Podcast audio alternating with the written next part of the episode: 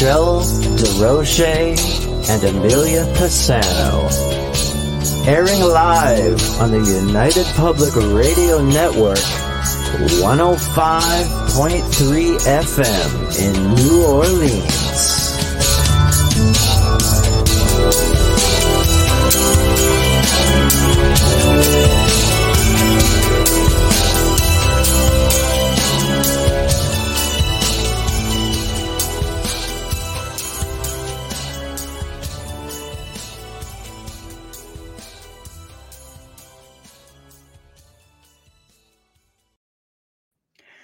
Good evening, everyone. Welcome to the Wednesday night segment of The Outer Realm. We are broadcasting live right here on United Public Radio Network, UFO Paranormal Radio Network, 105.3 and 107.7 FM from New Orleans. We are fully sponsored by the amazing people over at Folgers Coffee, who have been a part of our journey since the very, very beginning. So we thank you so much, Folgers. We appreciate you so very much. Also, big thank you to Dr. Snick, aka Justin Snicker, the sonic surgeon, for his contribution of his time, his voice, his music for our intro and outro. He's an award winning composer of Halloween horror, sci fi, and dark wave electronic music, and it can be found anywhere that good music can be found. Check them out on Bandcamp, Spotify, iTunes, Amazon, and so much more. So thank you, thank you, thank you. Also, big thank you to Steve McGinnis, the artistic mind behind our banners and logos here at the Outer Realm. You can find him on Instagram and Facebook and um, check out his artwork. He's got a lot of stuff ready to go and he can do amazing commission pieces. You guys will love it. He does all kinds of horror stuff and uh, pretty much anything. This guy can just does beautiful work. I can't say it enough. So go check him out. So, tonight we welcome the return of Jim Gerard, and he's going to be discussing his continued research in various areas, beginning with the missing hidden secret codes which are found in the stone of orion and lucifer's link to orion um, there's just there's just so much like he's just always it just has so much amazing information. I just sit there in awe of some of the things that he says, but he's a whole lot of fun, super knowledgeable, and is always researching. So, in order to participate in the shows tonight, guys, head on over to one of the eight different chat rooms that we have. Uh, I believe on Facebook, we are under Canada's Most Haunted. Um, slash moi. Uh, we've got UFO Paranormal Radio Network, United Public Radio News on the flip side, Joe Montaldo, UFO Undercover, and of course, The Outer Realm. Uh, as far as YouTube goes, check out UFO Paranormal, The Outer Realm, and UFO Gods and Extraterrestrials. And there we go. And yes, hi, Wayne. Hello, Tara. Hey, Tamara. Uh, Bubbles is doing okay, but, um, you know, she's still preparing for her daughter's surgery, which is next week. So we're not going to be seeing her until probably sometime um, in the new year. So we're wishing her well. We're sending her a lot of good vibes and all that fun stuff, love and light, and uh, wishing them all well that they can get through it while we hold down the fort over uh, this neck of the woods. So, um, we, of course, we thank you guys for for tuning in. You guys make it that much more fun. Oh, and frozen. But we oh, we are freezing. We're freezing a little bit, guys. Uh, oh, hey, Chris. Not a lot of bad weather here, so not really sure what is going on. So bear with us. So right now we are waiting for our special guest. Um, I have not really gotten into a whole lot of research about. Oh, hold on. Here he is. We'll just let him do all the talking on this matter. Hey. Hi. Hello. How's Hi. it going? I just have to hook up a microphone. Okay. We'll wait. Here we go. Yeah, love to million Sabrina. Absolutely. Um, it's definitely going to be trying times for them. Definitely quite a journey, and um, hopefully we'll we'll be able to get her back sooner rather than later. So here we are, and bam. How are you? Oh, Good. hello, Michael. there we go. again. Good. Can you hear me okay? Oh yeah, I can hear you fine. Oh, excellent, excellent. So, how are you? How was your holidays? Uh, peaceful. Nice. Peaceful is nice. I know. Ev- Everybody was getting caught up in like some super mega blizzard out this neck of the woods and cold and, you know, just horrific in parts of uh, northern United States and, uh, you know, Canada and, uh, you know, even some of the southern states were freezing. New Yeah. Orleans. Had uh, very little snow here. Ah, Not not very much cold weather either. Or wow. Very nice. Very Yeah. nice. Well, I know even even Texas got some cold weather. New Orleans got some cold weather. Um, Ohio, some of the states that don't usually have it were were uh, suffering a little bit there. Oh, here we go. Tamara says, "Beautiful mandalas that you have behind you. That's your artwork, isn't it? Yeah, it is. Behind you." yeah. There we go.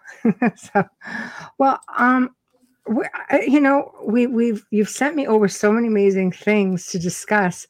Where do you want to start with all of this? Because I know it sort of goes in a certain wave, and I don't want to, you know, ruin your your your whole uh, groove with it. So, let's start with Richard Stanley, who's going to be on tomorrow night with Hamilton White, actually. so it's just too funny with the timing um, you saw him when he was on at the beginning of the month, and you kind of had this bit of a revelation and went, Whoa, wait a minute. Why don't we start there? Yeah, you guys have a, a really good way of uh, choosing guests because uh, Thank you. he's really amazing. I mean, there's something about him that's hypnotic. I know. it sure is. Didn't you see us through the whole show going, you know? He's he's he's just a really great person as well.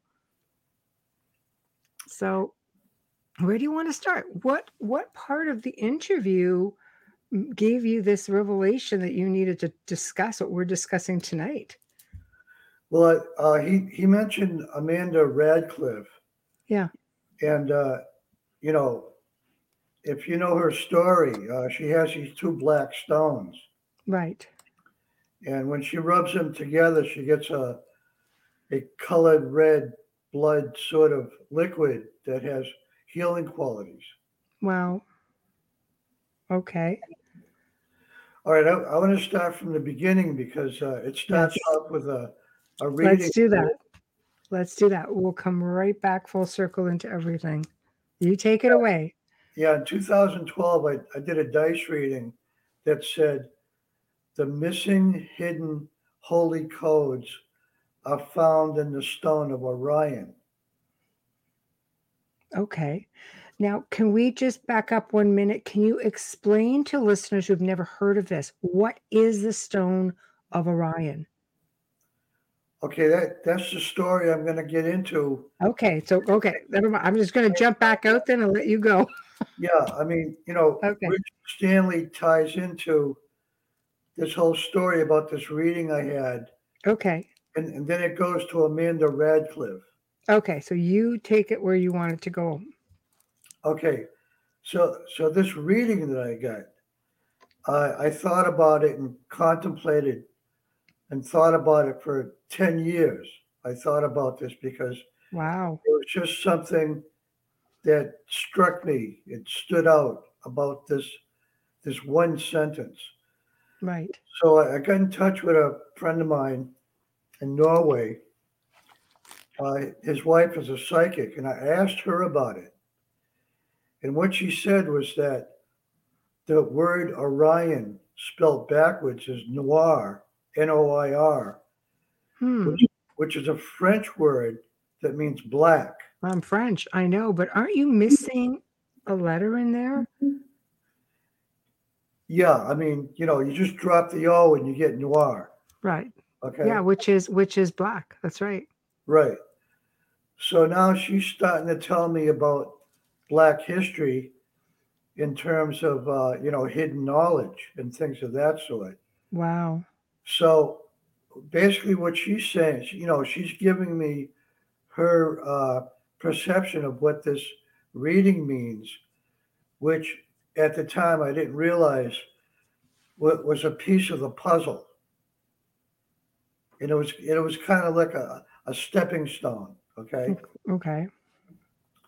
Okay. So when when she told me about the word black, and then the word stone is also in the reading, I I never thought of putting the word stone along with the word black, which gives you black stone. Right.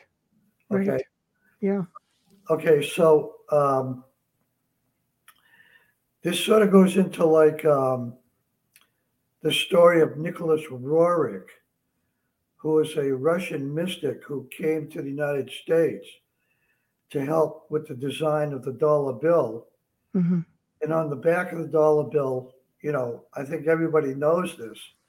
There's a pyramid, and on the top is the capstone, That's right. which is a triangle with an eye inside of it. Okay. hmm So what happened was the the real meaning of these uh, mystical symbols became misunderstood over over the decades because a lot of people started associating these symbols with dark societies. Right. You're right. That's what. Okay. That's the big one. But Yeah. the the original intention of Nicholas Roerich was not sinister or nefarious or anything like that. hmm the, the real meaning of the the triangle and the eye, which is a circle, hmm i- is this. Okay, hmm in the source codes, which is like the uh, magnetic field of creation, Right. you have the the first image that comes out of the source codes is the triangle. Right. Okay, So we're getting to a bit of a sacred geometry thing here. right. Okay. Okay. But but for years, I really thought that that the original sacred geometric shape was a circle Right. Because a circle is one line, hmm very basic and simple. So I Mhm. really thought the circle was the first image coming out of the source codes. Right. Okay, hmm turns out that the first image is actually the triangle, Wow. Okay. Interesting. and and that's because the triangle represents the material world. Okay. And thi- this is probably where you get the the Tesla 369. Right. Okay. Yeah. Okay. So now you have the triangle, and inside the triangle is the circle or the eye. Right. And what that, what that means is that the seeker is observing the material world. Hmm. You see what I'm saying? Yes. Yes. triangle in the eye is the observer observing the material world. hmm Okay, that's the meaning of the image. Wow, that's crazy. No, you're right. Everybody leans to the real, the secret societies, things of that nature, because they believe this is information that they have that gets withheld. Right, but but what happened was uh, there, there was so much uh, you know intrigue surrounding the images of a dollar bill hmm that after a while people started believing that there was something uh, nefarious or, or sinister about the image itself. But you know, Mm. images are just neutral symbols. Right. They're, they're Right. neutral in their primal state. Right. Okay. So another thing that happened was um, at a certain point in history, the uh, philosophers came to the realization that uh, for the next evolutionary step of humanity to occur, that they had to get a hold of the gemstones that were in the crown of Lucifer. hmm Okay. So uh, if you trace the story back to its beginnings of Lucifer, when he got cast away from Earth, he went back to the Orion Nebula to visit his parents. But he See, that's where people are going to say, right? I could hear it right now going, come on. Lucifer didn't have parents. Like, well, they don't, they uh, don't you know, they, No. they, they, they always want to shoot the mailman. I know. oh, shoot the messenger, people. Right. Right. right. And, uh, you know, I'm the mailman. yes. Okay. Right. Right. I'm, I'm just telling you the story, the, the way Yeah. it was. Written. No, no, absolutely. Yeah. Okay. So he goes back to his parents. And by this time, he's a whole different person. So they, they just think he's crazy. He's lost his mind. He's totally insane. So they throw him out. Okay. Hmm. So now he's hovering on the outskirts of the Orion Nebula. And the uh, philosophers on Earth decide that they need to get a hold of these gemstones from his crown for, for the next evolutionary step of mankind. Hmm. Okay, so what they do is they send some angelic emissaries to the Orion Nebula, and these angels, they pluck the stones out of Lucifer's crown and they deliver them to Earth. hmm Yeah. The, the black stones that uh, Amanda Radcliffe talks about, she even shows them in, in her interviews. Those black stones come from Lucifer's crown. So that's the belief that they are because they're they're a form of meteorite, are they not? They, they are meteorites. Okay. Okay, Okay. so, so you know, some people believe that moldavite is also Uh, one of the gemstones. I got one right here on my Yeah. neck. Yeah, I've I've got a I've got a pendant and a ring I wear all the time. Yeah. Yeah, a lot of people believe that moldavite is one of the gemstones from Lucifer's crown. And also from a meteorite. Like it's very rare. It's only found in what one part of the world, I believe. Yeah, che- Czechoslovakia. Yeah. Yeah. But uh, it, it must have been a pretty large meteorite that shattered into uh, hundreds of thousands of little pieces because Yeah. it, there's lots of places that sell moldavite. You know, the- It's easily reproduced as well, unfortunately. Like, you know, it's it's it's one of those things that uh you need to really know your stuff to get original moldavite, as a lot of people have tried to replicate it. I think a lot of people get fooled. So, and yet, like you say, there's so much of it. Why not just get the real thing? It's just there's a lot of it out there. Yeah, there's a lot of synthetics out there. Yes, exactly. So it's it's basically um so basically then this is supposed to come from Lucifer's stone or Lucifer's crown. Right. Okay, just catching up. okay, go ahead. So, um, you know, uh, before I saw the Richard Stanley interview, hmm I really didn't know anything about Amanda Radcliffe. I had hmm kind of seen the name before, but I didn't know much about her. Right. So, you know, the, the, the story with her was about her, uh, you know, psychic experiences. And one of them is a, a visitation from a, a being that she refers to as the lady. Right. This Uh, is what it, what she said, part of her experience. Yeah. Okay. Okay, I just want to be clear on that. Yeah. The description of this lady that visited her, um, it sounds very much like the Virgin Mary. Okay. That's interesting. Yeah, but um, I, I don't think she goes as far as, you know, definitely saying that the visitation that she got was from the Virgin Mary, but No, just a woman. they're, Yeah. they're identical. Right. Okay. Right. So, so what happened was this lady appeared to her and started scanning her up and down for a couple hours. Hmm. And at the end of it, uh, uh, the lady basically s- said to her, "What What do you want?" And Hmm. uh, it, you know, it sounded to me like, from the way she described her reaction to this visitation, it sounded like she was kind of confused or maybe even nervous. And, Hmm. and then the, la- the lady said to her, "Check your cell phone." Wow. So this this is a vision. Like is she is she uh, awake during this vision or is this in a dream yeah. state? Oh, she's, She's awake. awake.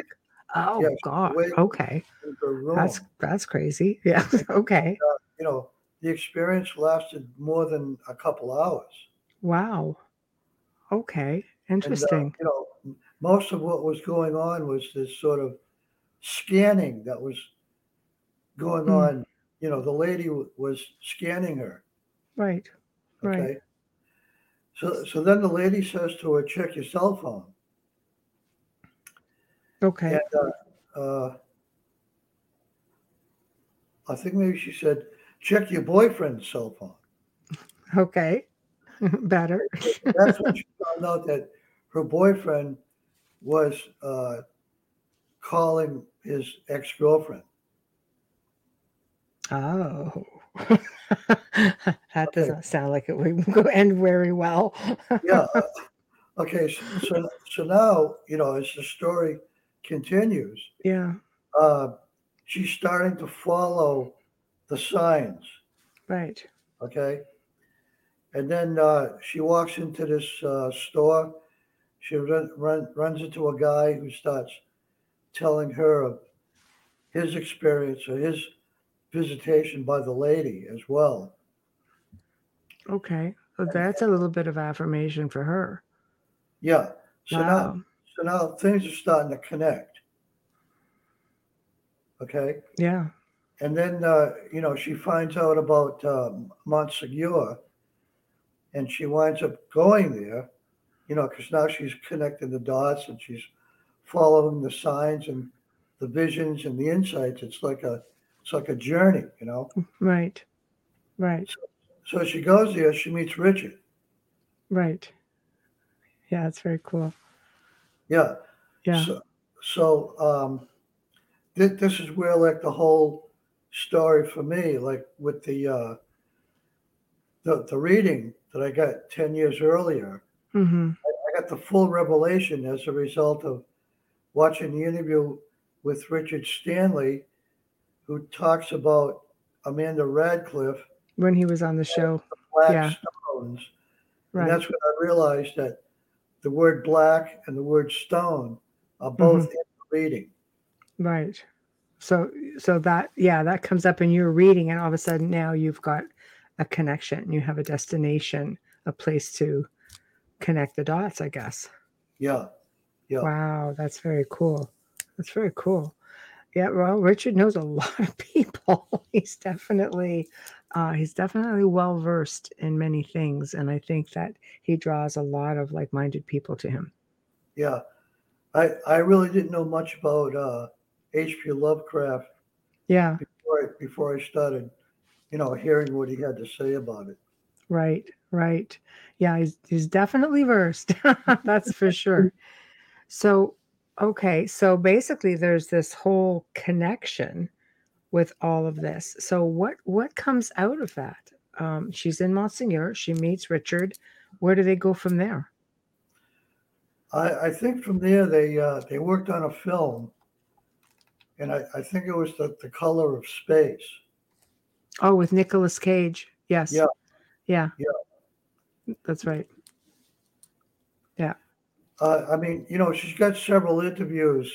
Uh, one of them is with uh, a guy by the name of Anthony Peake. hmm and uh, she, you know she tells the whole story and she brings the stones out and she rubs them together and, and uh, you know you get this Mhm. red uh, you know it's like a blood red sort of liquid hmm out of the stone Right. And as that's not normal for meteorites, I take it. no it's not normal on planet earth Okay, interesting. Well, You I mean, technically, a meteorite is from outer space, right? So, yeah can can all meteorites do this, or just these specific Uh, ones? not not that i know of i've never Okay. heard of uh, i've never heard of any other meteorite we can do that right. And uh, the, the other thing about these two black stones is that the uh, that the surface quality of the stones is very smooth, Right. Which, Okay. which is kind of unusual too, because Right. usually, you know, when you look at meteorites, hmm you know, they they've passed through a lot of space and and been through atmospheres and uh, you know, lots of pressure and lots of heat and you know, Mm. lots of uh, kind of exposure to things that would you know, roughen up the the outer surface of of the Mhm. stone itself. Right. And, and Right. her stone, her stones are completely smooth. Hmm. Okay. Well, that's that that's interesting. I mean, so why do you think that she would have come into the possession of these stones? When you say a lot of these stones were taken and brought back to planet Earth, um, where do they all end up? Do we have any idea what other types of stones that there were? Should they not have been put someplace, uh, you know, safe, as opposed to like who knows who's got them? Really? I mean, Moldavite probably millions of people around the world who've got their hands on Moldavite. She seems to have the stone, so she was for some reason chosen, I guess, to to be able to come across these. You know, what else? Yeah, there, there's some aspect of the the idea that that she was chosen to have these stones because, um, Hmm. as far as I know, they're, they're the only two black stones that have that quality, and she has them. Hmm. So what is the, the is there a danger to like a mortal having something like this? Or um what can you do with them aside from, you know, obviously this this very interesting that they can pretty much like bleed a, red color, but what's what's the advantage of having them? Or what's it the purpose, I guess, is more what I'm I'm needing to know. Boy, she'd be a good person to have on the program. Yeah, no kidding. I'll have to ask them. They're on tomorrow night. Yeah, so Yeah. I, I think that's a question that probably comes up in most people's minds. hmm You know, like why why does she have the stones? What why was she chosen? where does she get them? Is is is a, a curiosity as well. Like if these Uh, things just I- drop out like a meteorite you have two stones. How big are these stones? A meteorite's pretty darn big. Yeah, they're uh, an inch and a half to two inches in diameter. so where's the rest of it? I'd like to know. Yeah, I mean, I I think she talks about where she got them in her interviews, but offhand I don't remember. right. I'll definitely have to check that out. That sounds fascinating. Um curious though i mean when you pluck out the stones how many stones were said to be in this crown? And do we know anything else about the types of stones or where they may have gone? That that's something I'd like to look into myself because I I would think that there's a there's a lot more details to the original story, hmm and uh, I think the part of it that I heard about is probably just like the uh, the uh, the just the outer layers of hmm you know this, Yeah. this, this whole thing about Nicholas Roerich, you know, Yeah. coming to America and uh, Yeah. picking out the images and the philosophers wanting the the, the stones plucked from Lucifer's crown. Right. There's probably a lot more details to the to the whole story. But oh, I'm sure there are. I mean, this is I research a lot, and I have to say this is probably the first time I've I've heard any of this. And um I think for me, like I mean, you hear about, you know, um Orion and, and in connection with the Great Pyramid, things of that nature, obviously, right? Because you're literally under um the whole Orion you know star system but um i've never heard of anything like this is there is somehow a connection even to the pyramids because a lot of people talk about hidden secret codes Yeah.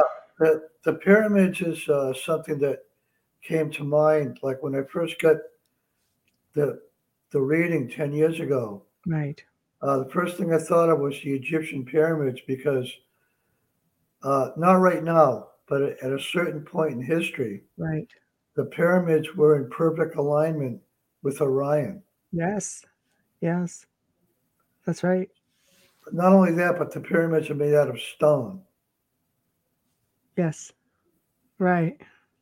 Right. Okay, so, so the stone of Orion, um, you know, if, if if you look at the the the sentence that Mhm. came from this reading, hmm it really does point to the Egyptian pyramids because hmm the missing hidden holy codes are found in the stone of Orion.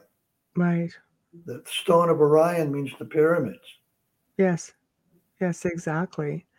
So so basically it means the pyramids and then we're we can you're also making reference to these two stones as well. So are we looking at synchronicities here or is there just something Yeah. bigger? Uh, Right. a, a, a reading which has multiple meanings, Right. which, you know, a lot of them do have multiple meanings. Right.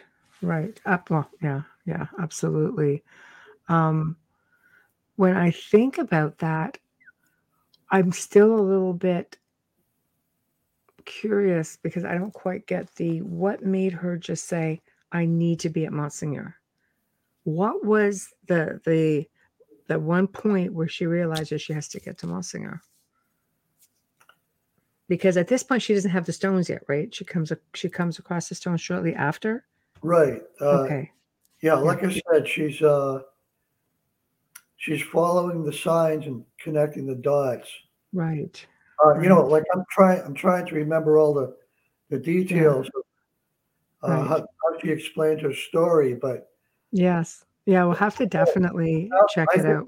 I, I think I just remembered it. Okay. She went to see a psychic, Right. and the the psychic, you know, if if you go see a psychic, and if they if they have the real psychic abilities, they can tell you, you know, this is going to happen. They can give you like a sequence of events Right. that are going to happen. Right. Uh, she just thought that that the psychic was just completely batshit crazy. You know, yeah, that happens. actually didn't believe it. right. But you know, when you go Yeah. to a psychic and they tell you a bunch of stuff, you know, you you're not going to argue with them if you don't understand it. You just might think they're a little crazy and you don't you don't get it. But Well, sometimes you don't even realize it until after the fact. You know, how many messages have you given? And it takes sometimes you don't hear from people right away because they don't understand it until they really look at it and, and sort of do their own research. yeah, and and then once it happens, Yes. and because you have memory of what the psychic told you, hmm uh, you know, when you put those two things together, uh, it it's like the bell goes off. You know, hmm ding ding ding. You know, Yes. deja vu. Right. Right.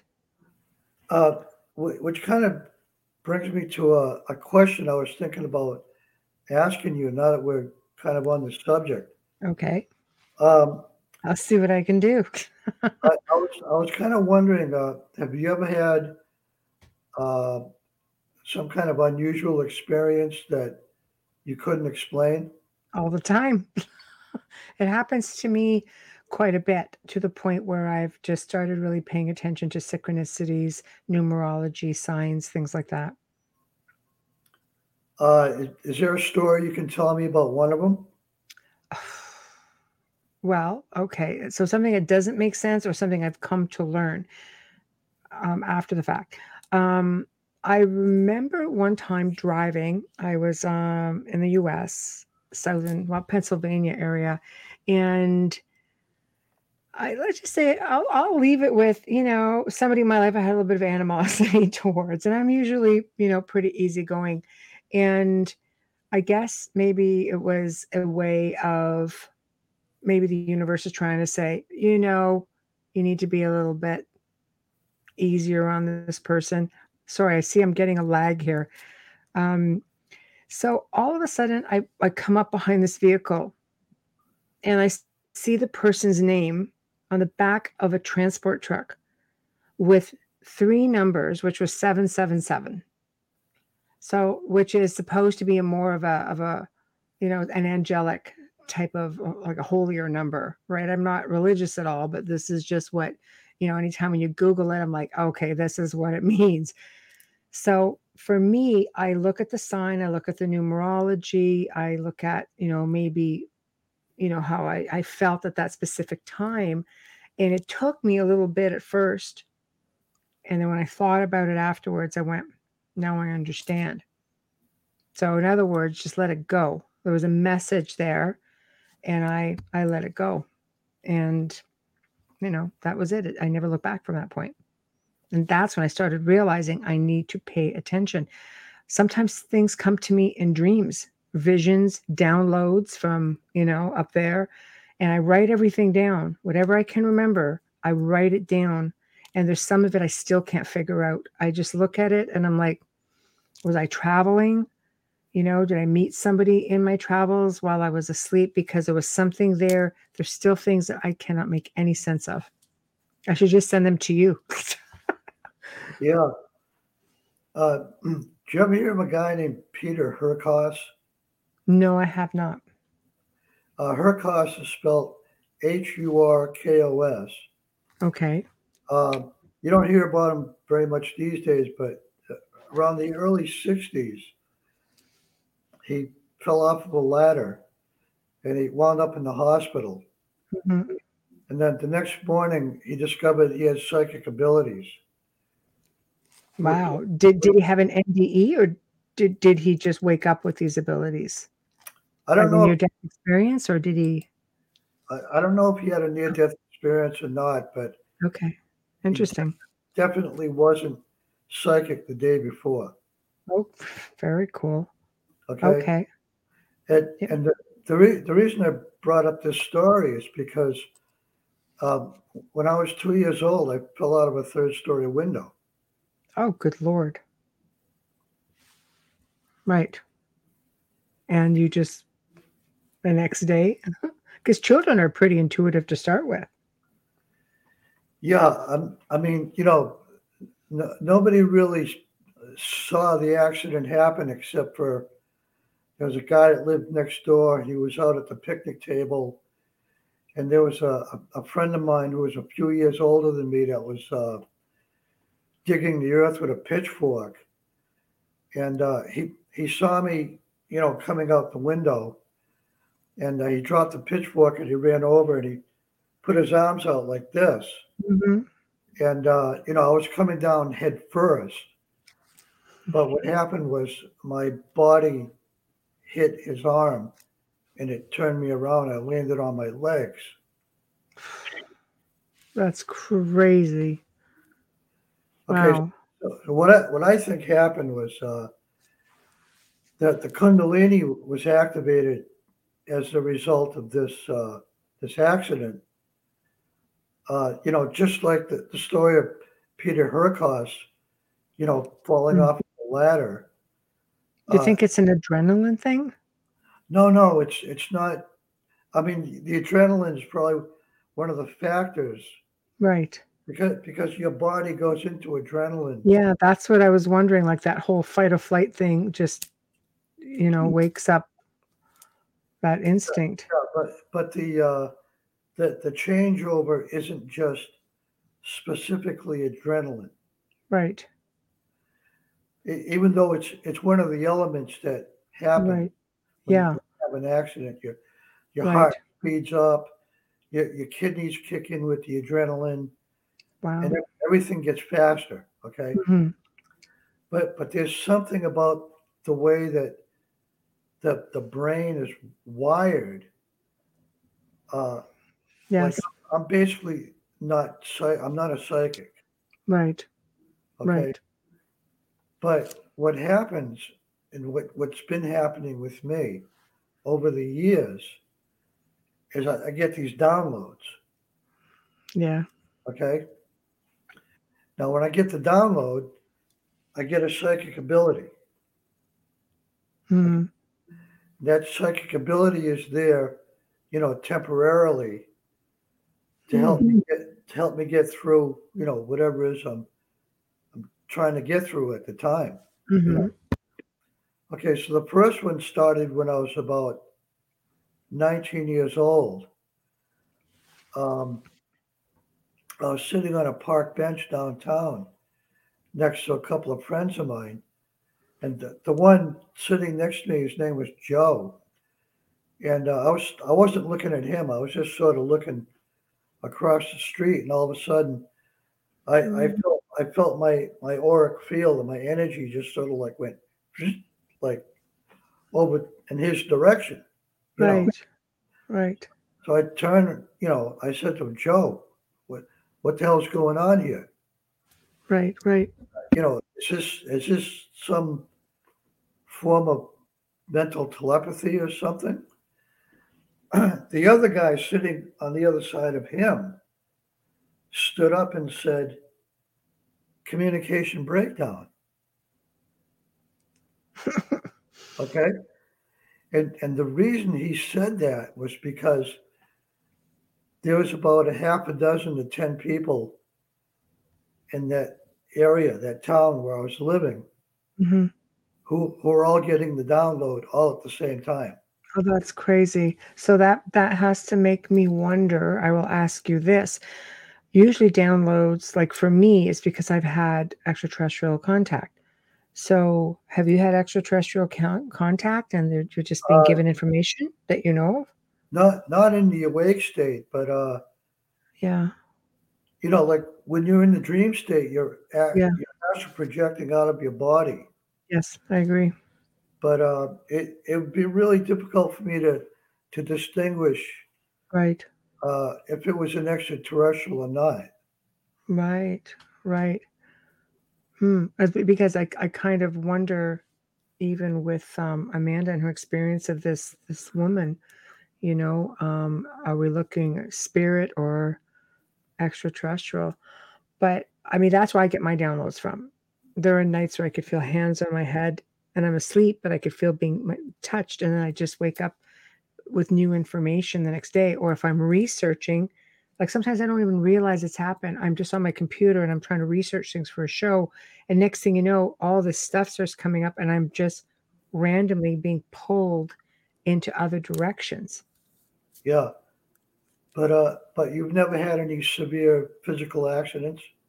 Um, when I was about nine or 10, not an accident, but um, I like, you know what? It's, I, I've always been told it was an NDE, but it was very, very quick under, because I, I pretty much drowned or close to drowned, you know, and got pulled up from, and, and very young. And, but I was always supercharged. Like I was always very intuitive because it's just the family I come from is very intuitive, and as being a child, I was very intuitive. Um, and so I, you know, I had abilities from early on. Did they change from that point? I think they did in a way, but, I think somewhere along those lines, a door opened and something darker came in, or that's when my extraterrestrial experiences started because they're very connected as far as the type of events that occur between, let's say, you know, dark entities and extraterrestrial entities or Yeah. beings. I don't like call them, you know, entities. So, Yeah, you know, but um, I have a question for you here by Tamara. Do you know what the stones were originally brought back to Earth? Uh, what they were brought back to Earth for? They are not mentioned in the Book of Sacred Stones by Edgar Cayce. Well, uh, if they're not mentioned in a book by Edgar Cayce, doesn't mean that they don't exist, or there Right. might be some other story that tell, tells a story in a different way, or, or perhaps the stones that Edgar Cayce is referring to is something completely different. Right. Right. Okay. Here, Wayne. this actually happened.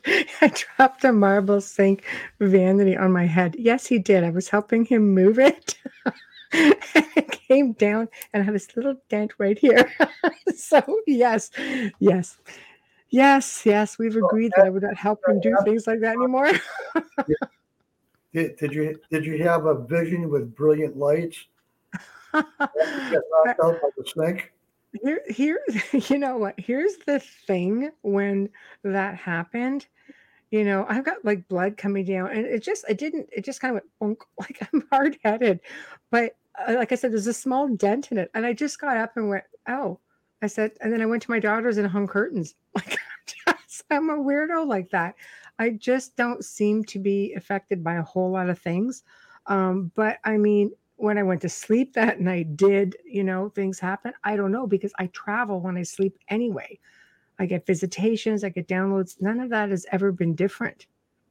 Yeah. So I, I don't really know, you know.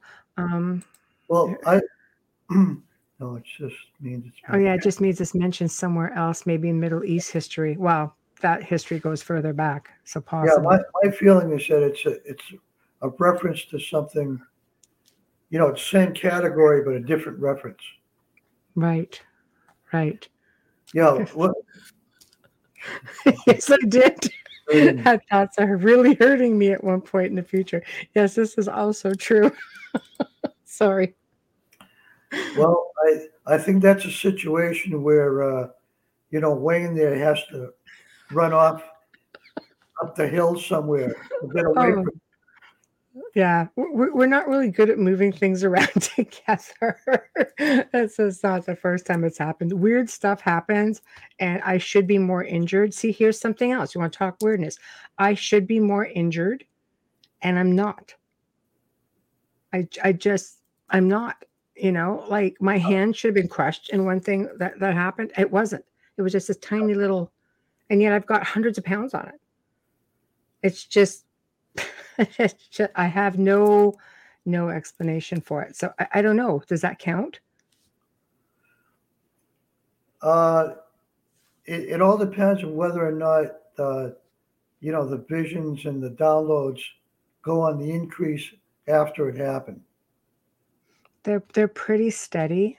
Um, they're pretty steady. So I, I don't know. The, the the cruel thing about it all is, and I've heard a lot of contactees say the same thing, is that you can't always remember. But you may, you know, somewhere down the line, all of a sudden you wake up one day and it's like you know everything. It's like they feel that you are at an elevated stage in your evolution or your journey, I guess, and like, okay, we feel you're ready. And next thing you know, you just know everything. I don't think I'm there yet because I'm I'm still a bit volatile. Like if somebody touches me while I'm sleeping, I'm kind of one of those I will break your arm if you don't remove it, as opposed to being love and light, which I normally am, and just saying, okay, now I've learned to ease up and I'm like, okay, what is it you want me to know? And I'll calm down. But I don't, I still can't get past the whole I'm in a vulnerable position right now. Like I'm supposed to be going to sleep. You know, I turn around, like standing right there. I'm awake. I haven't fallen asleep yet. So now I'm a little bit on edge and I don't take it very well, you know. So that's the thing. Uh, Tamara says Lovecraft used ancient Middle Eastern history in his stories. So, that, you know, could that have been something with the stones? I think it's a very old history. Middle Eastern history is like super, super old. Um, I would be surprised if it was more hidden in there than we know. Yeah, a lot of people seem to think that uh, a lot of the stuff that he wrote was actually channeled. Ah, yeah. I could see that. There's a l- Some people, um, Edgar Cayce, um, you know, the sleeping prophet, fall asleep and you got all this information channeling. He would just channel through it. And uh. Uh, I Yeah. could see that. The the amount of detail and the amount of intensity of his stories hmm was, was so high. Yes. It, it it's it's hard to believe that someone could just make that all up just by using their imagination. hmm No, I agree with you. Um, I mean, there are hours and hours of recordings of his readings, you know, and um, I can't, I can't see it because, you know, people would come to him and say, "Look, you know, I have a fear of water," for example, and he would give them this reading. He would go to sleep and say, "Well, it's because I see you drowning. This is who you were. This is what happened." this is how old you were when it happened like he tells us to people and people just like completely oh okay like he he's able to do something in that channeling to help rectify what these people were going through like there's so much more to it that we just you know the, the mind is an incredible thing and our abilities we are incredible beings and unfortunately I think it's just, you know, they're trying to breed it out of us or dumb us up, you know, with technology. And I think we need to get back to Earth, to the planet. We need to ground ourselves. We need to spend time in nature. Don't be in with virtual reality in nature. Just go stand in nature and, and Yeah. really get the full aspect of, of what you what you where you come from. Yeah, ta take your shoes off and stand on the ground. Yeah, it's called earthing, people. It works. It's the best kind of grounding you can do. You know? Yeah, I wanted to get back to your near-death experience for a minute. Okay. Um, a, a near-death experience i- is the equivalent of a severe physical accident. hmm I mean, I think that's pretty obvious in, in your case because the, the psychic uh, abilities went on the increase. They did, but I know people who who you know like are way way up there. I'm not, I was never practicing psychic. I think that has a lot to do with it as well. You know, I think if you practice it, practice makes perfect. I, I guess I just seem to know things and I act on them. And if there's a dead person there, I'll tell you what they want me to tell you. Uh, don't think anything of it. I've always used my abilities more to just work and assist people, not in doing readings or anything like that. I was always just very quiet about it. But Yeah. yet I, I, I don't get sick really, hardly ever. Not like I don't get a cold like anybody else, but I really don't get sick very often, like seldom. Um, you know, I I don't get hurt. I have a high, super high pain tolerance. Like it's just crazy the things that it's just, you know, then drop a marble sink on my head and I'll go and hang curtains within an hour. it's like bizarre. Yeah, I, I tell people that I'm not psychic mostly because the abilities that I get are, come from downloads and they come and go. Right. They might last a couple of days or a couple of months or even a couple of years. But hmm the other thing is, if you start telling people on the internet that you're psychic, they're going to start asking you questions. Yeah, they want readings. A lot of Yeah, people, they know about they're interested. They're, The yeah. boyfriend or the girlfriend or the lottery ticket or whatever. It's those are tough ones. Those are tough ones. I understand the fascination with with the ability, with the gift. You know, um, I understand the fascination. There's some times where I I couldn't imagine not having it and not knowing things because I've had it my whole life. yeah, To someone who's who's who hasn't opened it, I believe we all have it. I believe people can work it and and open it. Um, but if you haven't, and you you know somebody tells you something really remarkable, you know, and that that they they can make a connection to, you know, you can imagine what they're feeling like in that moment. You know, I mean, I can. It's human nature to want to know more. yeah. I, I, I tell them I'm about as psychic as a sledgehammer, yeah, yeah, but, which is true, really, because I, you know, I wasn't born with that kind of wiring in the brain that psychics are born with. I mean, they have this certain kind of wiring, like in their brain. right. And they can separate their own thoughts from whatever's coming in from the outside. Sure. Yeah, absolutely. Sometimes it's like you say, it, it, it could just be that a one a one time event that just it just wakes you up. There are people who have um, extraterrestrial contact or abductions who who come back and they say, "I remember the experience and I didn't have any abilities. Now I'm I'm completely awakened."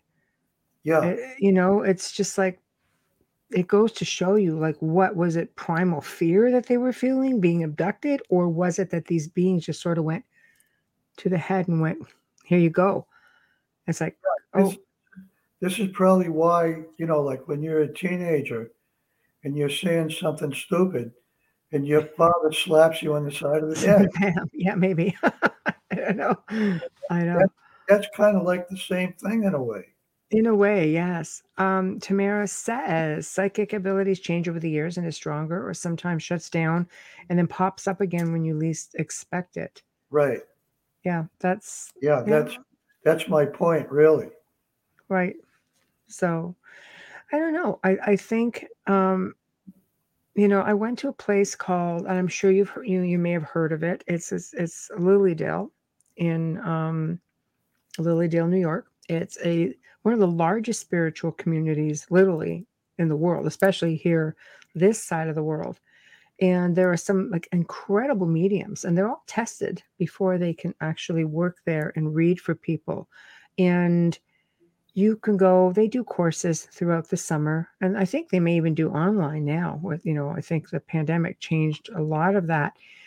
And i remember going one time because i have friends who live there and it's a very small community really interesting really interesting community. And i had to i went and saw this medium who i really i just really adored him so i went and and, and just met him and hung out and and got to i said okay i want to i want to see what you know what you have. He was doing a course he was teaching people and it was fascinating you know the different techniques that people use to just try to wake you up. And and funny enough it comes in the form of symbols colors and numbers. And i you know he said using just those symbols i want you to take this perfect stranger who by the way couldn't stop staring at my cleavage the whole time. And and he goes just just read them so I just looked at him and through through techniques that I've never used, like to me, I just see a, d- deceased person. I'll tell you this is what they look like. This is what the name is if they give it to me and that sort of thing. So I, it was a whole other technique because I had kind of gotten stumped for a while. I said, I just can't seem to get past this plateau. And he goes, That's because you're you've evolved and now you have to do it a different way. I'm like, but I like this way. He goes, You can't go backwards. You gotta keep going forwards. I'm like, damn, uh, okay. And I had to really Yeah. retrain myself to do it a different way. So I think we sort of get stagnant like a hamster on a wheel for a while and we need to evolve. Yeah, the the, the thinking process is sort of like uh, it. It's a continuous loop, Right. and it just keeps repeating like in a a circular manner. Yeah. Uh, that that's why, like you know, you keep repeating the same patterns of thinking over and over and over again. Yes. That that's why you're not getting psychic insights. Yeah. Because your your thinking is like on a, a one dimensional. It's like a one one track sort of way of thinking. It, it's true. And and it came down, I learned, you know, about grounding, like Tamara says, meditation, breathing, exercises stuff. Oh, yeah, believe me, I could meditate for a straight hour and just keep my arms up, not move, not feel it, not do anything. Like I could do amazing things. That's just a thing. I've always been able to do pretty amazing things. But I even even at that point, it's just like, okay, I just seem to be here. Like, you know, you hit that plateau and you just have to pop it out a little bit and go a bit higher. Yeah. Uh, to which I've done. Now I just find all I have to do is just say, okay, show me. What do you want me to see? And and and and they show it to me. Sometimes it may be just if I'm on the computer and I'm supposed to see something, if it's supposed to take me a certain way. I've had dreams or visions given to me where I'm supposed to assist a certain person who may be stuck on the other side. And next thing you know, I'm it's like, oh crap, okay. And sometimes it's in a reference of here's a movie, or Yeah. here's and, and you realize that person was somehow affiliated. But you know, like for example, one one of the film I saw was about it with with a certain exorcist. And that was the image I kept seeing. Went in, yep, needed help, okay. Then that same person after the fact came in a different vision six or eight months, not even, I bet you four months later, with was a, a friend of his, also in the exact same situation, exorcist. Again, I'm like, what is this? An exorcist league is a club? You know, you're all stuck. What happened? You know, but but it was a really tragic thing. So we went in and we assisted that individual as well. So sometimes I feel that they just have a way of reaching across and then you do what it is you need to do. And they show you in different ways. It's not always the same way. Not for Yeah. me. Uh, I, I want to get into the second download that I got. All right, do it. Okay, so so years later, after the first one, yeah, I, I got a download which was uh, one, you know, clairaudience was one of them, Yes. And uh, the other one was kind of unusual in the sense that um, it, everywhere I went, light bulbs were exploding. Hmm, I've heard of that. Yeah, Yeah. that's very cool. So, uh, you know, one day when I was at work, a pair of scissors, you know, flew off the bench by the by by themselves. Right. And at that point, I started realizing that um, I, I had all of these uh, unresolved issues and a lot, a lot of issues about being angry at somebody that did me wrong. And that's all I thought about during the day while I was at work Right. Cutting furniture. All I could think about was all, all of these things I didn't like. Right. And it was just sort of, you know, you're generating a, a magnetic field in with your thoughts. When Hmm. you, you know, Yeah. rage and anger is what's going through you. hmm Actually, like a like a tornado of energetic. It's almost like psychokinesis, It the is. Like, projection of energy. Yeah. yeah, that, that's You're right. what it is. You know. Yeah. I, I run into that with people all the time. It's easier for people to think, and I say this all the time. I've encountered a lot of people who've had, you know, what they believe are really malevolent energies within their space. And meanwhile, I always try to find out, well, what's going on in your life because it's the projecting energy. The op- doors are opening, closing, footsteps, things like that.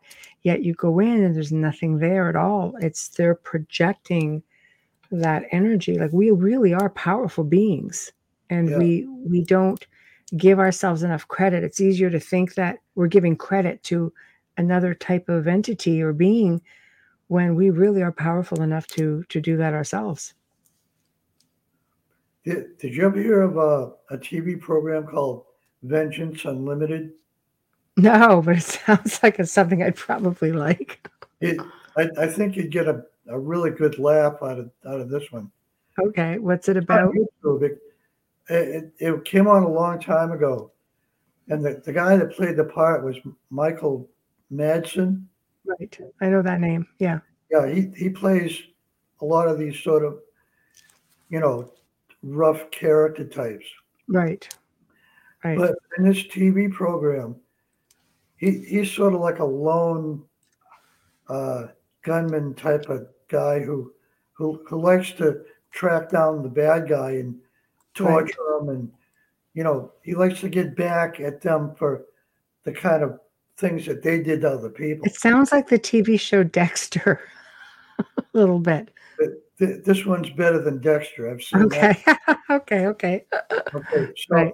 So he he captures this one bad guy, you know, Mm, and he says to him, "Hey, what's your story? You know, what's your problem?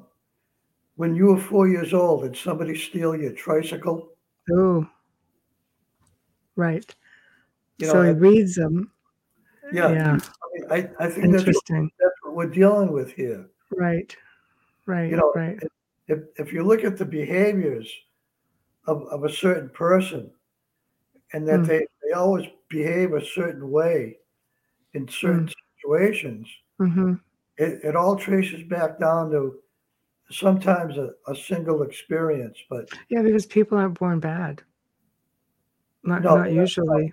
necessarily Yeah, there's I some kind of an experience that um, that has triggered the certain behavior, you know. But I also think it's how we're conditioned. You know, we're we're conditioned a certain way, whether it's through education, religious backgrounds, faith, um, the sins of the father, as they say. You know, um, lineage.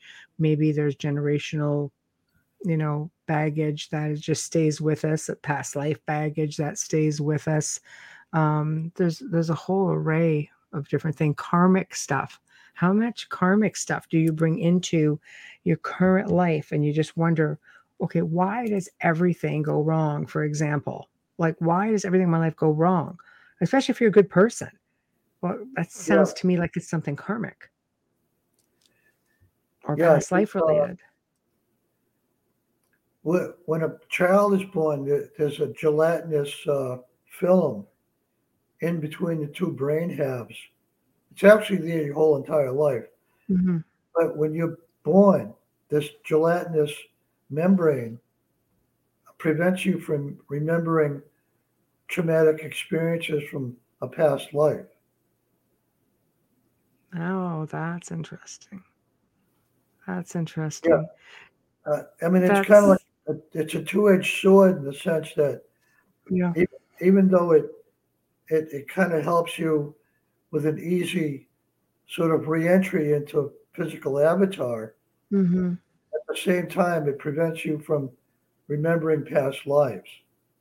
And that's again, that's like I think one of life's, you know, cruel jokes because you're supposed to better yourself, or maybe you're supposed to, you have that karmic thing, you know, where you're going to come back and you're going to learn this lesson. Well, I can't remember it, so how am I supposed to know if I'm learning it? Like, which is is is really cruel. I understand why you shouldn't remember some past lives. You know, how many people. If you killed somebody and you're a really good person now, it would affect you. How many losses did you suffer where you really miss people and who maybe didn't come back with you or may not, you know, like I get that whole thing. But I think it's just really cruel that you're not allowed to remember when you're supposed to better it or not repeat it. Yeah, And how many people get sick and fear death? And yet they've died how many times? This shouldn't be something that you fear. yeah, Do you know what I mean? Like it, it's just like that that vicious cycle that just keeps going round and round and round. You know, Wayne and I were just talking about that today. Why do we fear death? We've done it so many times. I know. I know. yeah. Uh, the amount of fear that a person has about dying is is equal to the amount of emotional attachments that they have to things like family and friends and It's true. living the kind of lifestyle that they have. The, the more true. they are emotionally, the more difficult it is for them to deal with dying. So basically, you should not attach to not, not just things, but you shouldn't attach to people. You have to try to get yourself to attach. It's funny because my one of my sons told me this when he was quite young. I mean, I say quite young. He, you know, he was probably like 18. But for an 18 year old guy to come out and say, you know, I'm just an attachment to you. You shouldn't be attaching. I'm just like, shut up. Yes, I'm very attached to you. You're my child. I birthed you. I raised you. You're mine. And, you know, and I laughed. So, because I said, you have to be a parent to understand. And when he had a child, you know, I remember going up to the little baby going, Oh, look at, I have a new little attachment to love. He just scowled at me. I'm like, See, Yeah. it's not so easy to do. How do we, how do we not attach to people? We're conditioned to love them. How do we not attach? Which is hard karmically. Live with them. I was I was one of these parents that never wanted my children to leave. Oh, school starting after the summer. Damn it already. Yeah, parents dancing in the aisles. Yay. And I'm just like, no, no, I don't like this at all. I was just one of I'm really an unusual individual.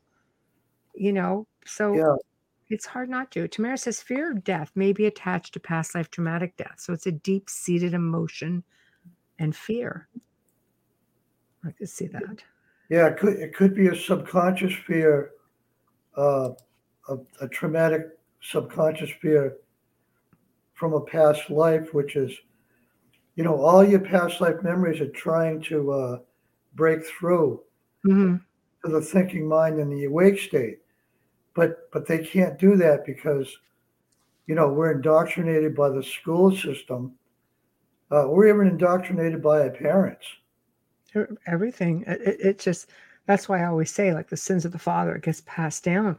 What about like dna imprinting you know like like our lineage that has imprinted? Let's face it like my grandfathers both fought in a war. You know i have i have ancestry of knights templars and and just knights on average uh, really historical figures and and I have that same mentality. I have a warrior mentality. So obviously some of that imprints on us, their descendants. What about something like that? Yeah, my my father, uh, he was from, uh, I think it was from New Brunswick in Canada. Right. Uh, you know, back then, uh, somebody had to go to work to support the family. That's right.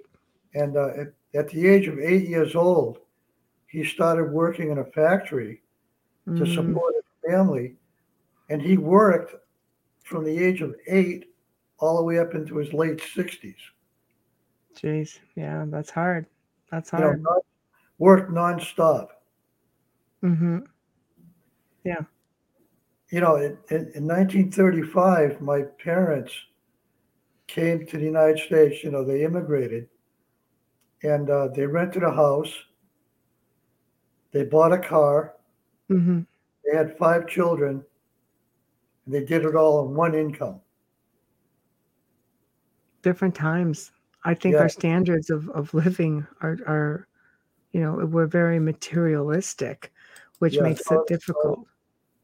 Wayne says we must learn to love the essence and not so much the physical because the essence is eternal. But, and with that being said, though, it's the physical that we see every day. If we could see essence, I always say if people could see the soul when they look across the table at them at an individual, I don't think we would have the prejudices that we have right now. It's really difficult to because all we we we are in that part of the world where many people we are in the world on average, you know, who this is what they see. I think when you're dealing with the indigenous people, you know, they their way of life was just so different and they see the beauty in so much. Nature is everything you know they protect it they understand it. We don't have a lot of understanding of that. We're in a very materialistic world. Yeah, the, the, the boys of the uh, Native American tribes at a Mm. certain age, like maybe 16 or 18, hmm uh, were sort of required to go into the woods by themselves for about two weeks and just uh, listen to the sounds and meditate. Hmm and be there until they got a vision from the Great Spirit. that's right. And, and then, you know, by doing this, this was sort of like their uh, initiation into manhood. hmm but it wasn't required for the women. No it's funny. But yet it, it tells me that the abilities were nurtured. And i think not so much in in many cultures they don't nurture those those abilities you know because that's your initiation into manhood. You go out you meditate you listen you become one. Like we don't we a lot of us don't grasp that unfortunately um, i'm going to make a really quick uh, station id and sponsor id and then um, we have other topics that if you want to roll into we could roll into because i think it all has to do a little bit with what we're talking about. Uh, so for those who are just tuning in you are listening to the outer realm. And our special guest tonight is jim gerard. We're talking about we're talking about many things actually. We started out of course with the um, missing hidden secret codes found within the stone of orion. We're talking about psychic abilities. We are talking about lots and, and it's going to keep going. So you are again listening to us here on the outer realm. We're broadcasting live on united public radio network ufo paranormal radio network 105.3 and 107.7 fm from new orleans. Um, we are fully sponsored by the amazing people over at folgers coffee. We are just so grateful to have them in our corner. Thank you folgers for having enough faith in us to be with us for all these years. And um, both nights. Thank you. Dr. Snick, the sonic surgeon, Justin Snicker, for his contribution of his time, his music, his voice for our intro and our outro. We thank you very much. Steve McGinnis, uh, the man, an artist behind our artwork and logos here at the Outer Realm.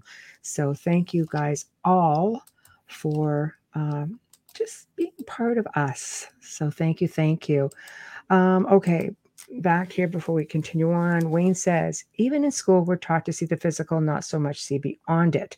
If we cannot, or if it can't be seen, touched, etc., then it's not real. So part of the issue is maybe start of the issue. Yeah, Yeah. part of the issue, the start of the issue. Absolutely. So there's a lot of misconceptions. Um, you sent me some very interesting information.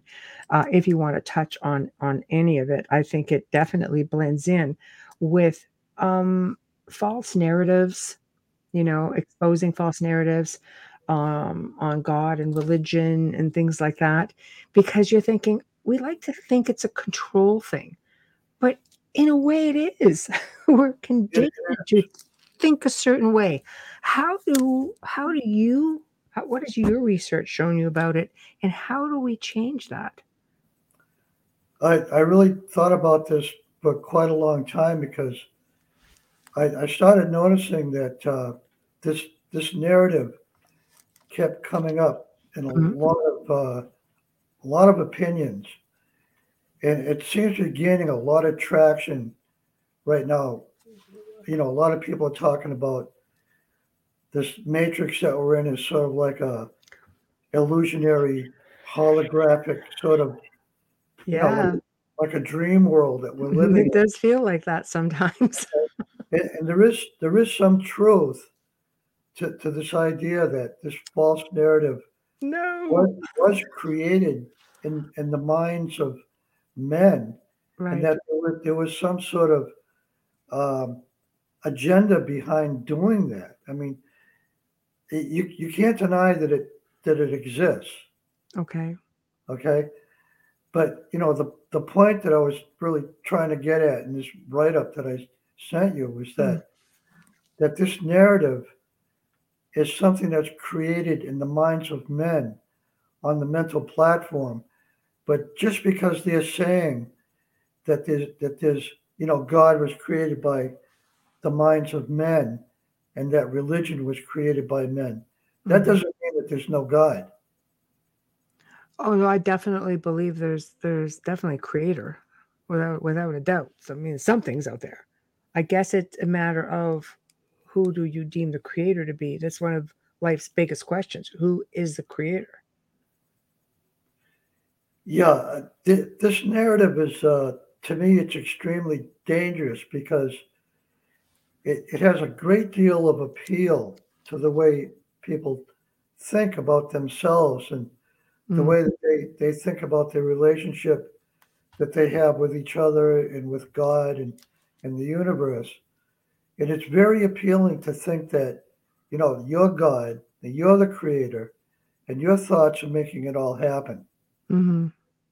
It's very appealing. Well, it's manifesting your own reality in a way. Okay, I want I want to get into this and try and explain it a little bit. Hey, you go for it. I'm following.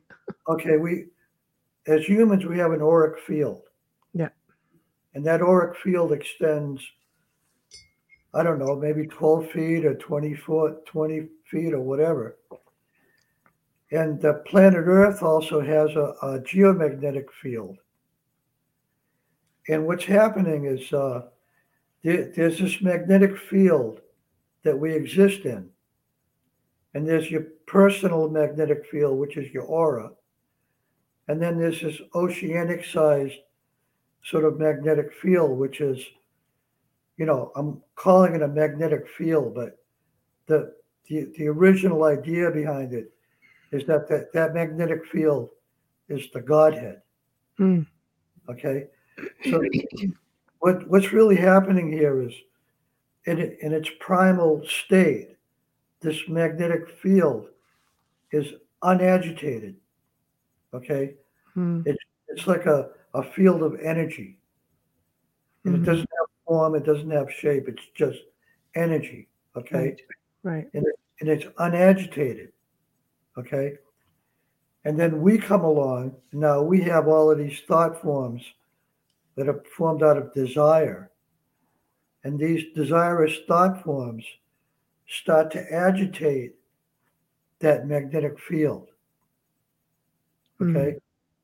What I'm saying is this, this magnetic field, this Godhead, is is the power that makes the arrangements for the events Mhm.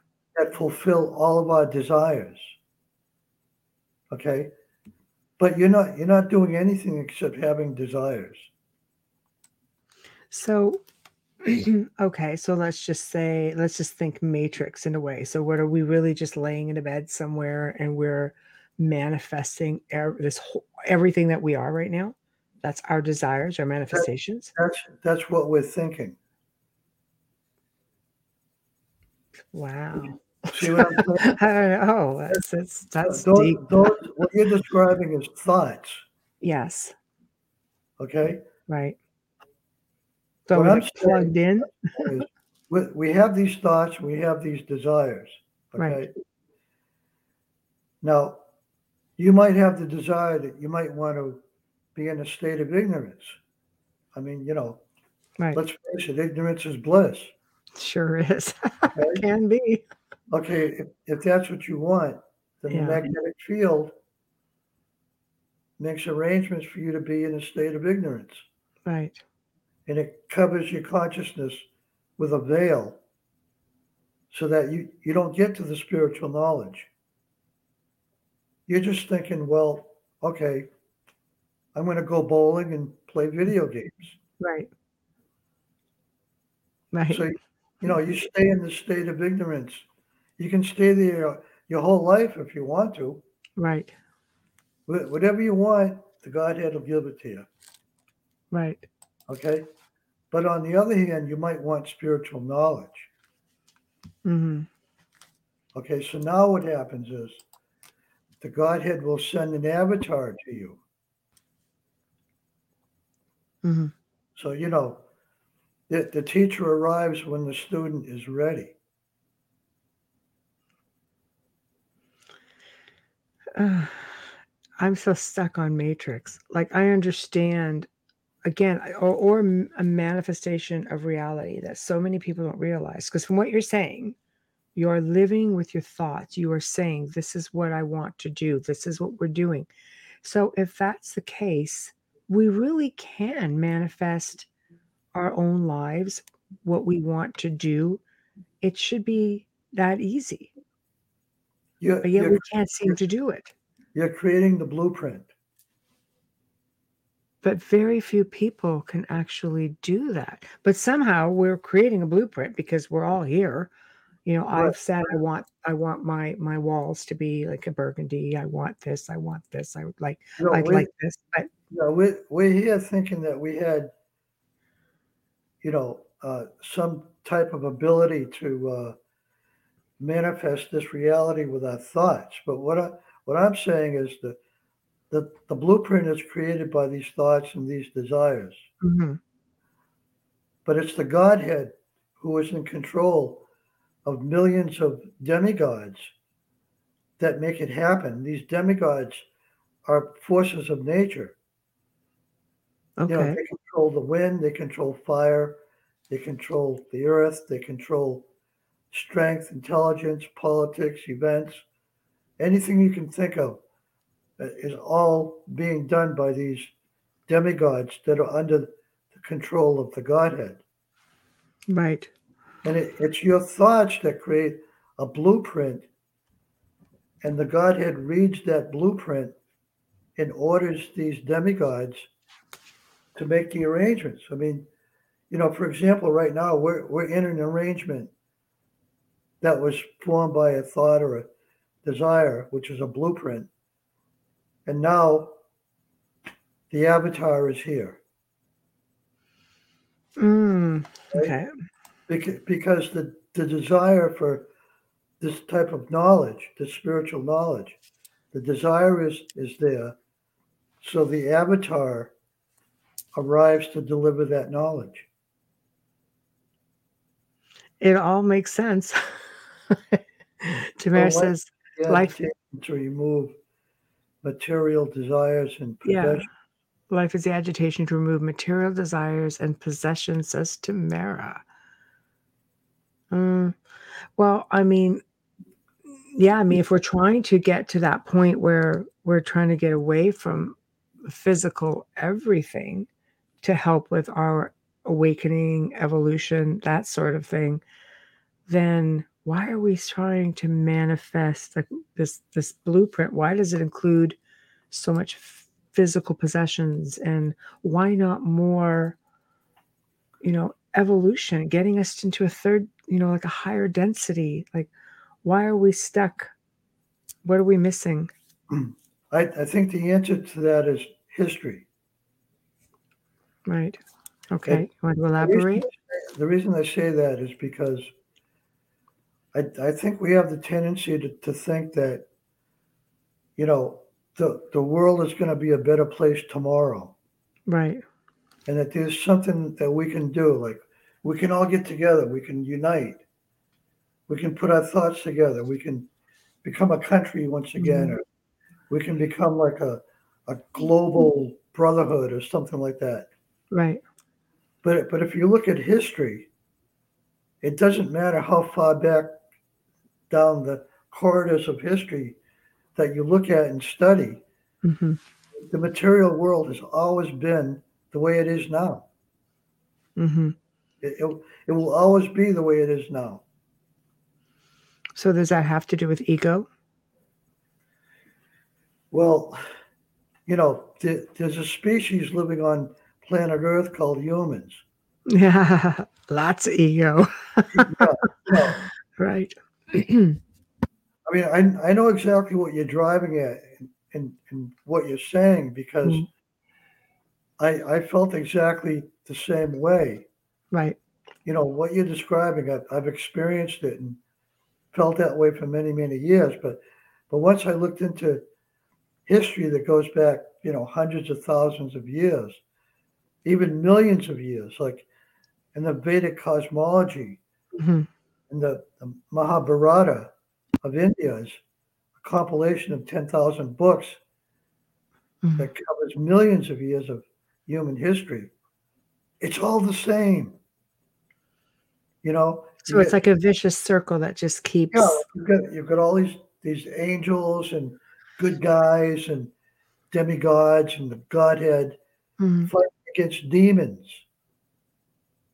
You know, the demons are always there. Mhm. There's always demonic entities. You know, we're in the age of Kali right now, which is the age of ignorance.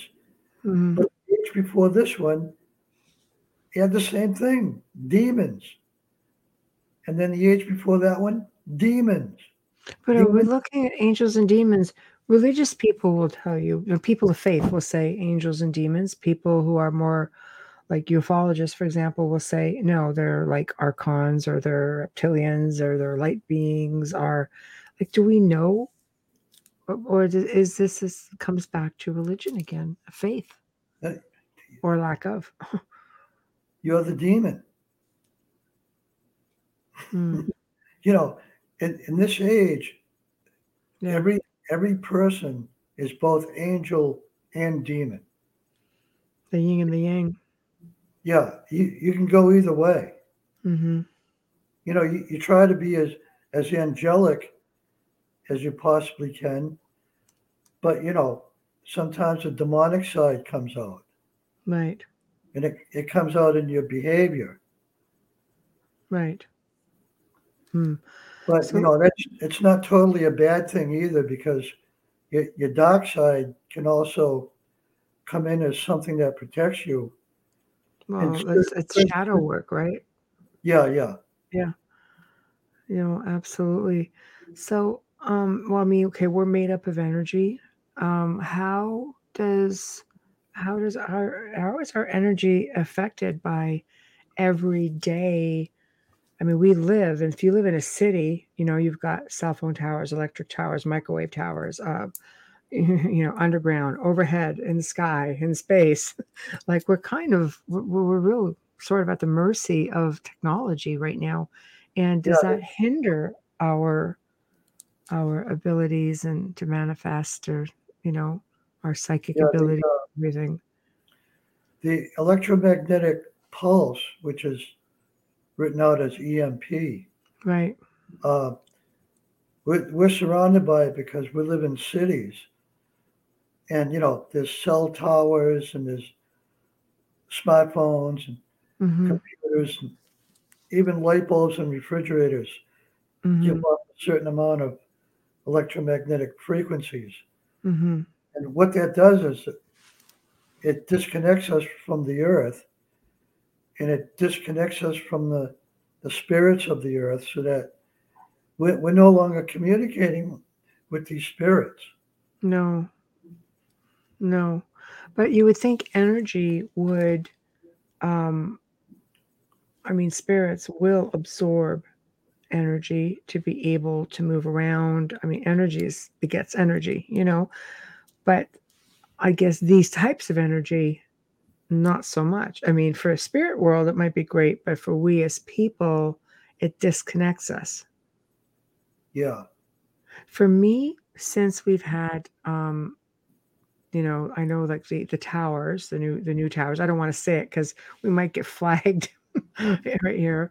But um, the new towers that they have out that they've put up over the last couple of years, being, you know, with my own abilities, I feel like the frequencies that I hear, it's deafening sometimes. And this wall or this house, this walls are like three feet thick, and yet if I pick up on one of those frequencies, it's like deafening. It's like screaming. So I think people who are, you know, sensitive to energies, that's a, another downfall. Yeah. It You know? kind of, kind of makes me appreciate the fact that I, I don't have that ability. I mean, There- that, that would drive me nuts. It does. Um, I could be sitting here sometimes, and all of a sudden, one ear go, and it go, and it just pitches high, high up. Yeah. Sometimes, if I'm trying to go to sleep, it's the same thing. Now, whereas what used to happen before these um, amazing towers um, was that I could hear dimensional things, or maybe airwaves. I could pick up on conversations. Sometimes I'd hear old fashioned music. Sometimes I would hear there's things like that. I don't hear that as much anymore as I do these things. And they could go at any given time, no matter where I am, because you're out there. I'm more protected, obviously, in this house because of the walls. But every now and then, you know, if I'm too close to a window or something, Yeah. I'll catch it. There, there was a guy that did a video, and what he did was he um, he took aluminum foil and he covered all of his, all of his walls, Right. ceiling. You see it in movies and you think, what is this guy doing? Well, you know, Yeah. the uh, tinfoil hat idea isn't such a bad idea. Think about Right. it. Right. Okay, so what he did was uh, he had like a, a meter, you know, like a ele- electromagnetic meter, Right. you know, to, to measure the amount of um, electromagnetic frequencies that were coming into his house. Mm-hmm. And he didn't live far, you know, from a tower. And uh, he went into a room where there was no aluminum foil on the walls. And, and the meter, the needle in the meter went into the red. Wow. But as soon as he walked into the room with the aluminum foil on the walls, it went down to zero. That's really interesting. I remember seeing this in, in one of these sci-fi movies, and I thought, "Hmm, what's this all about?" But Uh, wow. Not not not so sci-fi as you might think. Well, I think a lot of the movies are actually like that. So that's actually interesting. Note to self: go buy a lot of tinfoil. um, yeah. That. Wow. Wow. That's mind blowing. Actually.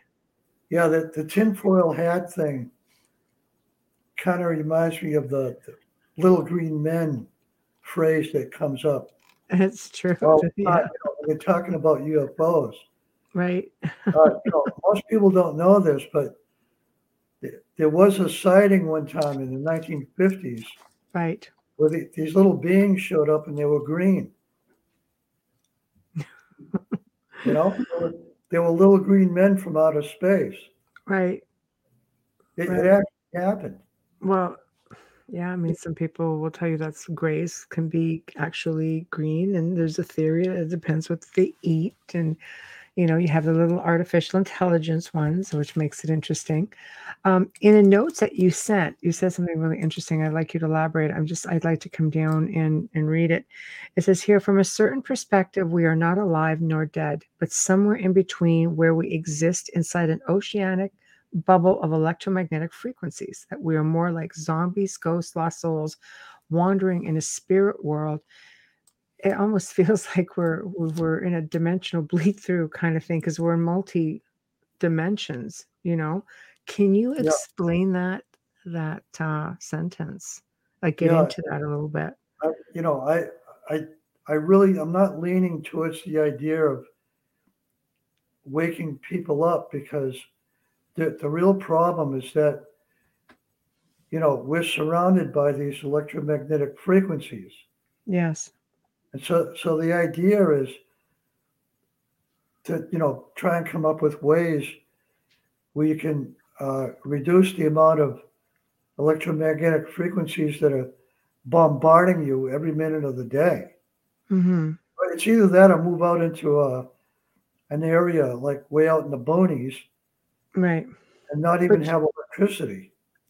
Yeah well that's pretty much what you'd have to do but eventually you you know you have to venture out somewhere that's going to that's going to have it you know you have to go you know if you go grocery shopping or you just have to go visit somebody or like there's only there's only so much you can get away from but it would be interesting to see if there's a way of minimizing the effect i guess is, is the best way Right. to ask it I have some uh, filters on my wall socket, hmm and it comes from a company called Greenwave. okay And what these filters do is they they filter out what's called dirty electricity. wow Okay, so I have one on, on my refrigerator. And the reason I have it on my refrigerator is because the dirty electricity that you get from a refrigerator collapses the magnetic field of fruits and vegetables. oh that's tr- yeah that makes sense okay so this filter minimizes that Yeah, it cuts out the dirty electricity. Now, what a refrigerator does is it, it drops the temperature, okay? And by dropping the temperature, it preserves the fruit or the vegetable, you know, for several days more than, than ordinary, okay? hmm But at the same time, the dirty electricity collapsing the magnetic field, which is the life force. Hmm. And it's the life force that keeps you alive. Right. Wow. I never would have, never would have put those things together. Yeah, Never. I'll give you an example. Okay. Like if you take a tomato, let's say, Right. and you wrap it up with aluminum foil Right. and you bury it in the ground, three months later, you can dig it up and it'll still be fresh. Okay. It's I'll not, bite. not the temperature. Wow. It's not- Really? temperature that keeps it preserved. It's the magnetic field.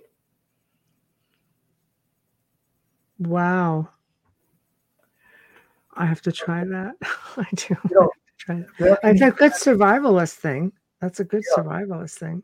yeah, back, back in the early 80s, me and and two buddies of mine and this girl I know uh, got into a van and we were kind of researching the uh, entrances into the inner earth. And I, I had read somewhere that in Goshen, Massachusetts, there was an opening in the ground in a cemetery, which may have been one of these uh, leading down to one of the tunnels that went into the inner earth. Okay. So what we did was we drove out there and uh, we, we found the opening and we climbed into it and crawled down to the very end of it, which came to an end after, you know, 30 or 40 feet. It was kind of frightening for me because I'm kind of claustrophobic. Right. But uh, what what we found out later was that this tunnel, which came to an end, was actually used for them to store their food, and it acted as a refrigerator. Wow. Not because of the cold temperature, but because they were storing the food in the earth. To keep that it makes so much sense. It does. That's why so many people have root cellars underground. That's right. And that's how they did it back then.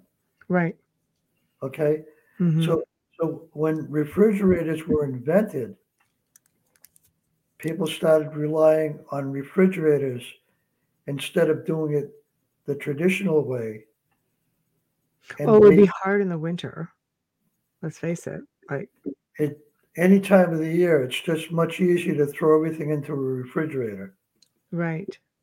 So so what happened was they started getting this this idea that it, that it was the cold temperature that was Mm. preserving the food, which does work, you know, to a certain extent.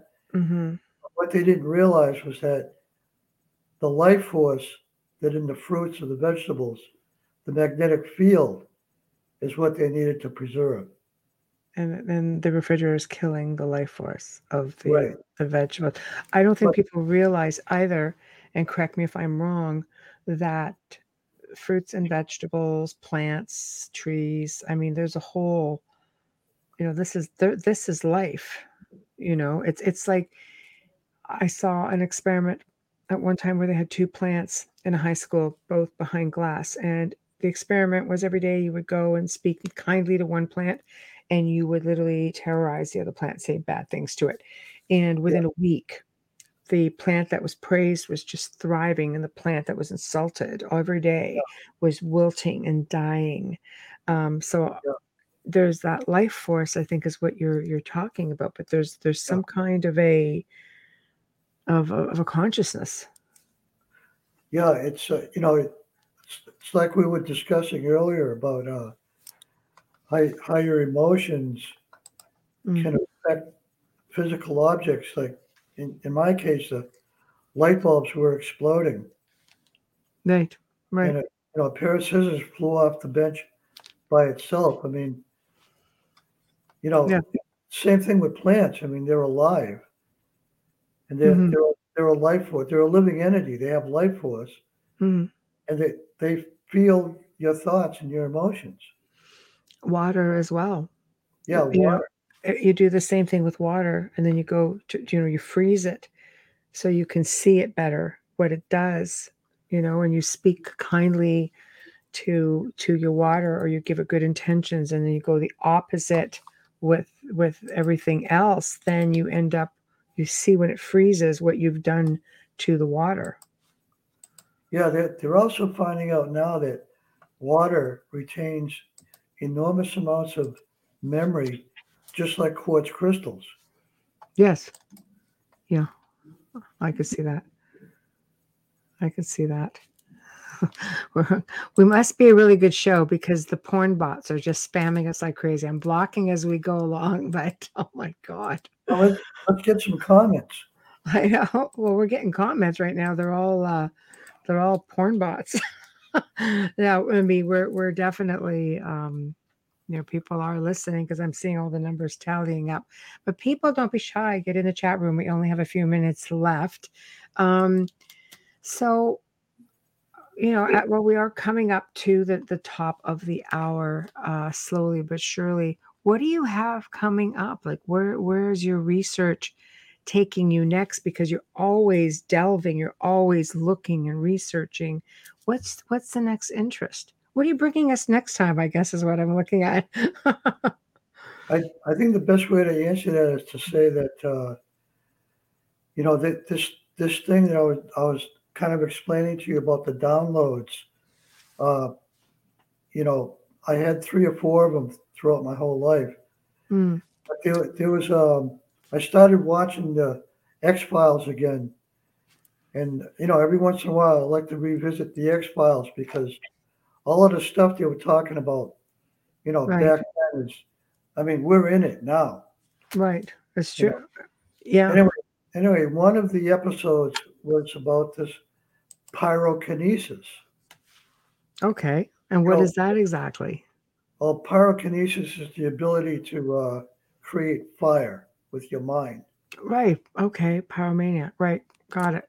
Yeah, like the, the Carrie movie with Drew Barrymore was about this little girl that could throw fireballs and stuff. Yeah. Okay, so, so what happened was, is I was watching this video about pyrokinesis. hmm I started thinking back on what my thoughts and beliefs were about these downloads that I've been getting throughout the years. hmm Then I realized that uh, these beliefs and the, these thoughts and beliefs that I had about these downloads was totally wrong. hmm See, what was happening was I would get these downloads and have these psychic abilities for a while, and then they would go away. Right. But you know, Yeah. I was having so much fun with these abilities that when they went away, I, I would I would get upset. Well, for sure, because it's like being given a gift and somebody just taking it from you. That's that's I wouldn't be too happy with that. Yeah, and and then when once I realized, you know, that I was sort of basing my my belief system around this emotional attachment to having these psychic abilities, everything changed, hmm and I, and it, it it was very transforming for me. Right. So now I'm I'm feeling much more peaceful. Right. Right. That's a good thing though. That's you know. But the other thing that I realized was that another download is coming soon. Okay. But that download, that download is global.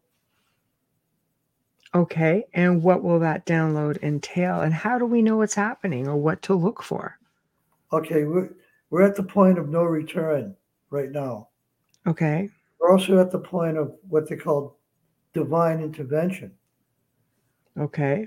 And, and the reason that we're there is because, you know, we're backed into a corner. Pretty much. You know, I mean, there's no there's no place else to go. Okay. Mm-hmm. And once once the human race reaches that point in time where it, there's no other alternative, Mhm. then then the these energetic currents of divine intervention step in. Right. Okay.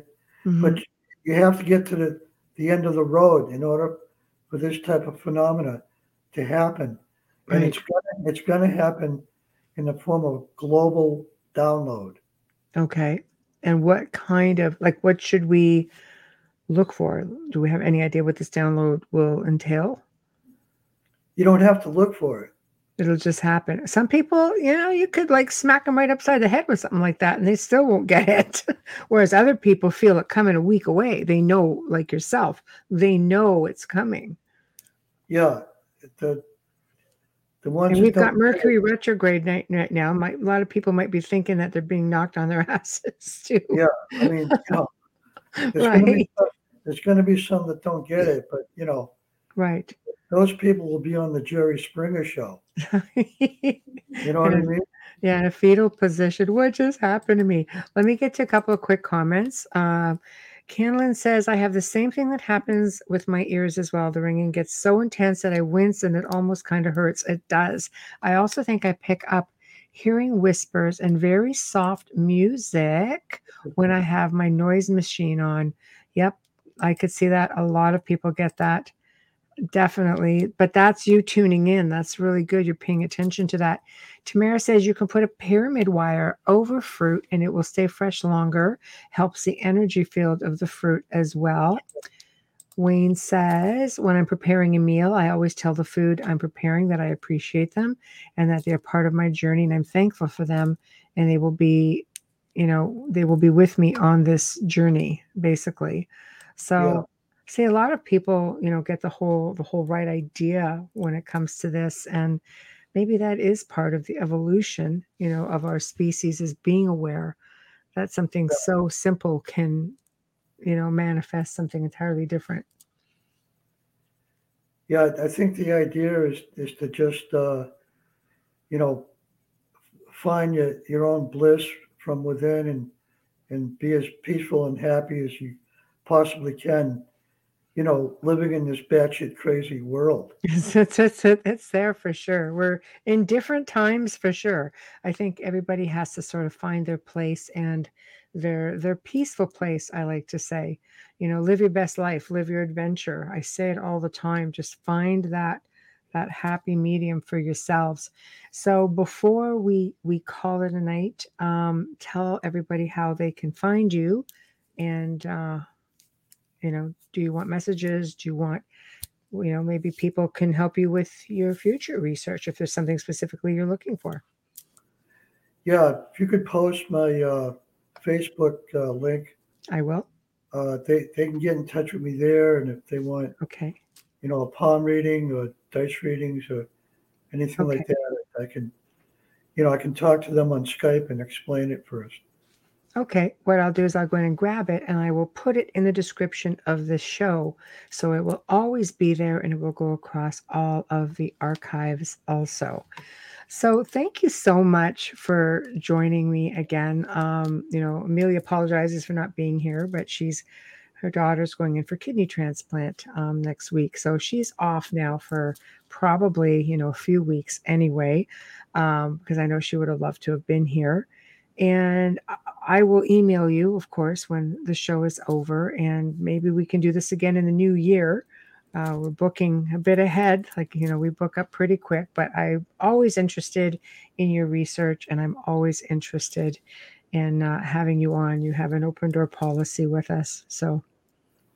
Yeah, I'm really looking forward to this uh, interview tomorrow with Richard Stanley. Oh, Richard Stanley and Hamilton White, lots coming from them. They're very good friends, yeah. and they've been working on some projects together, and uh, in the south of France, of course. And that's all going to come to light tomorrow. And for everybody who's listening, it will be a live show.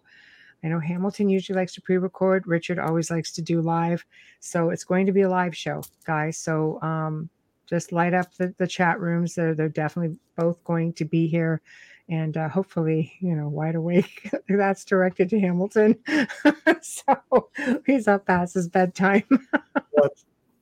I'll be watching that one. Okay, that's perfect. Thank you. So, thank you very much, and I will most certainly be in touch with you very shortly. All right, thanks, Michelle. You're welcome. Have a good, ha- happy New Year, and have yourself a great week. All right, bye bye. Right. Nice talking. And you too. Well, that was just I always I love having Jim on. It's just it can you never know where it's going to go.